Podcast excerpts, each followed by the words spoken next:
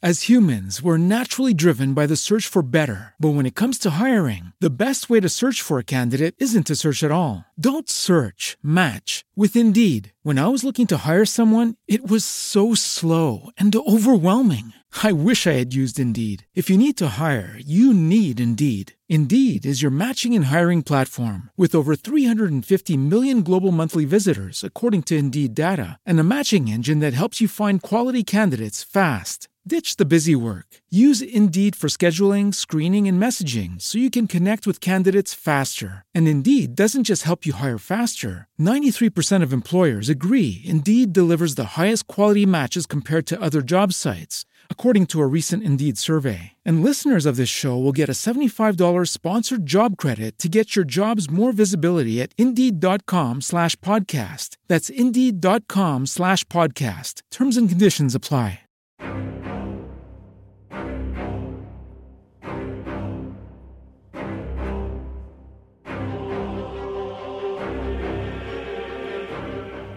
Welcome back to the Ancient World podcast and our series on Dante's Inferno. And in this episode, we have the last final episode of the whole series.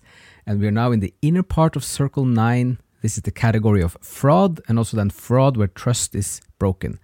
So we have the traitors and it's about betrayal. And we come to the very center of the Inferno and of the earth. And we have the giant Lucifer figure who is stuck in ice. So the storyline on this one is that the pilgrim and Virgil they see Lucifer, who's then frozen from his chest down. He has an enormous size and then he's flapping his wings, a kind of bat-like wings. And then they see his head, and the head has three faces. Each one is eating a traitor. So we have Brutus, Cassius, and Judas. So the first two are those who conspired and then killed Caesar, the emperor, and Judas is from the biblical stories. So Dante is uniting here the, the two big themes of the church and the empire. And then the pilgrim grabs Virgil's neck, and then they run over to Lucifer's body, and then they climb down between the body and the ice. There's a little crack there, so they go down into that, and they keep climbing downwards. And then when they get to the thigh of Lucifer, Virgil seems to turn around suddenly and climb back upwards. And this makes the pilgrim very confused. And then they keep climbing and then they come to a dungeon. And then Virgil explains that they now pass the center of the earth, and that's why the world has kind of flipped upside down for them. And then Virgil explains the hemispheres of the of the planet and how most of the land in the southern hemisphere rushed up to the northern hemisphere when Lucifer fell from the heavens. And then the very middle part of the land that was in the southern hemisphere rushed upwards, and that made the island of Mount Purgatory. And that's the only land in the southern hemisphere. The rest is just ocean. And then there's a little passageway up to the surface made by a stream over a long time so they climb up through that, through a little tunnel, and then they see an opening, and then they come out, and then they see the stars. And that's the ending of the whole journey in Inferno. So we're going to look at a couple of excerpts. Uh, first, when they see the head of Lucifer. Oh, how amazed I was when I looked up and saw a head, one head wearing three faces. One was in front, and that was bright red the other two attach themselves to this one just above the middle of each shoulder, and at the crown, all three were joined in one. In each of his three mouths he crunched a sinner, with teeth like those that rake the hemp and flax, keeping three sinners constantly in pain. The one in front, the biting he endured, was nothing like the clawing that he took. Sometimes his back was raked clean of its skin. That soul up there who suffers most of all, my guide explained, is Judas Iscariot, the one with head inside and legs out kicking. As for the other two whose heads stick out, the one who hangs from that other face is Brutus. See how he squirms in silent desperation. And the other one is Cassius. He still looks sturdy. But soon it will be night Now is the time to leave this place, for we have seen it all. Then things happen very quickly in the rest of this final canto. So then I start climbing, and it says, I held on to his neck as he told me to, while he watched and waited for the time and place, and when the wings were stretched out just enough, he grabbed onto the shaggy sides of Lucifer, then downward, tuft by tuft, he made his way between the tangled hair and frozen crust.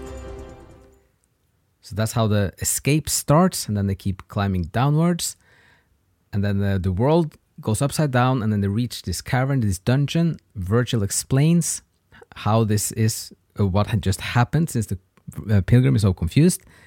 And then we have the final moments when they actually get out and then they see the stars. Below, somewhere, there is a space as far from Lucifer as the limit of his tomb, known not by sight but only by the sound of a little stream that makes its way down here through the hollow of rock that it has worn, gently winding in gradual descent. My guide and I entered that hidden road to make our way back up to the bright world. We never thought of resting while we climbed. We climbed, he first and I behind, until, through a small round opening ahead of us, I saw the beautiful things the heavens hold, and we came out to see once more the stars. That's the final sentence and the final word of the Inferno and the whole journey. And this is also the same word in all three books, it ends on stars. So, just gonna have the last part in Italian, the last three sentences. Tanto che vidi delle cose belle, che porta il cielo, per un portugio tondo, e quindi uscimmo a rivedere le stelle. So like, therefore, and like like this, we came out and we re-saw, we saw again the stars. Okay, so that's how the Inferno journey ends. And then there's some important points from this part. We have several big ones also for the overall here that the story is in large part about overcoming the sins and the vices through an inner journey and through courage. And it's also a transformative journey, as we partly see here at the very end, that we have this complete reorientation of the whole world once they pass through Lucifer and put him behind them. And there's a kind of a deep psychology in this that the second you get to the deepest point of a problem or the roots of things and you get beyond it, at that very instant that happens, the whole world will change. Something has changed and the whole orientation will change.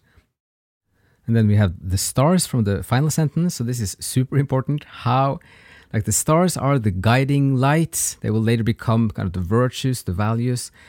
And they see them now again, but they have learned things through the journey. And now they have, like, once again, you have something to aim for, but they have more experience and they have some learning behind them as well. And then some final thoughts on the whole series. So, The Inferno as a story can help us with several things both how to see deeper within ourselves, but also in other people and in the world or the culture that one lives in. And then we can see how these forces of vices might be deep underneath some of the things we see manifested. And then you could also think of the Inferno as a book for insights to understand the world and also sometimes to see the root of things. And through that insight, you can also then gradually discover how to fix things as well. And that is, in many ways, the main theme of the second book of the Divine Comedy how to build virtue and how to fix things through climbing the Mount Purgatory, and now have these new guiding lights of the stars. So, with that, th- that's all for this series. Hope some of this was helpful, and thank you so much for the company on the way. It's very much appreciated. And see you again in another episode. Bye bye.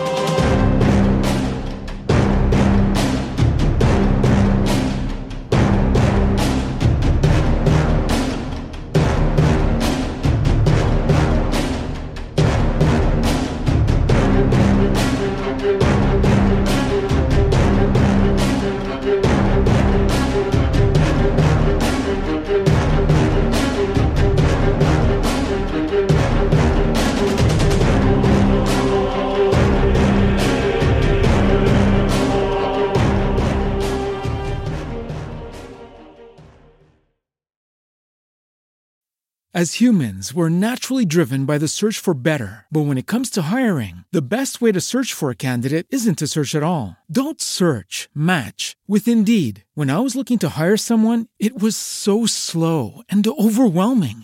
I wish I had used Indeed. If you need to hire, you need Indeed. Indeed is your matching and hiring platform with over 350 million global monthly visitors, according to Indeed data, and a matching engine that helps you find quality candidates fast. Ditch the busy work. Use Indeed for scheduling, screening, and messaging so you can connect with candidates faster. And Indeed doesn't just help you hire faster. 93% of employers agree Indeed delivers the highest quality matches compared to other job sites, according to a recent Indeed survey. And listeners of this show will get a $75 sponsored job credit to get your jobs more visibility at Indeed.com slash podcast. That's Indeed.com slash podcast. Terms and conditions apply.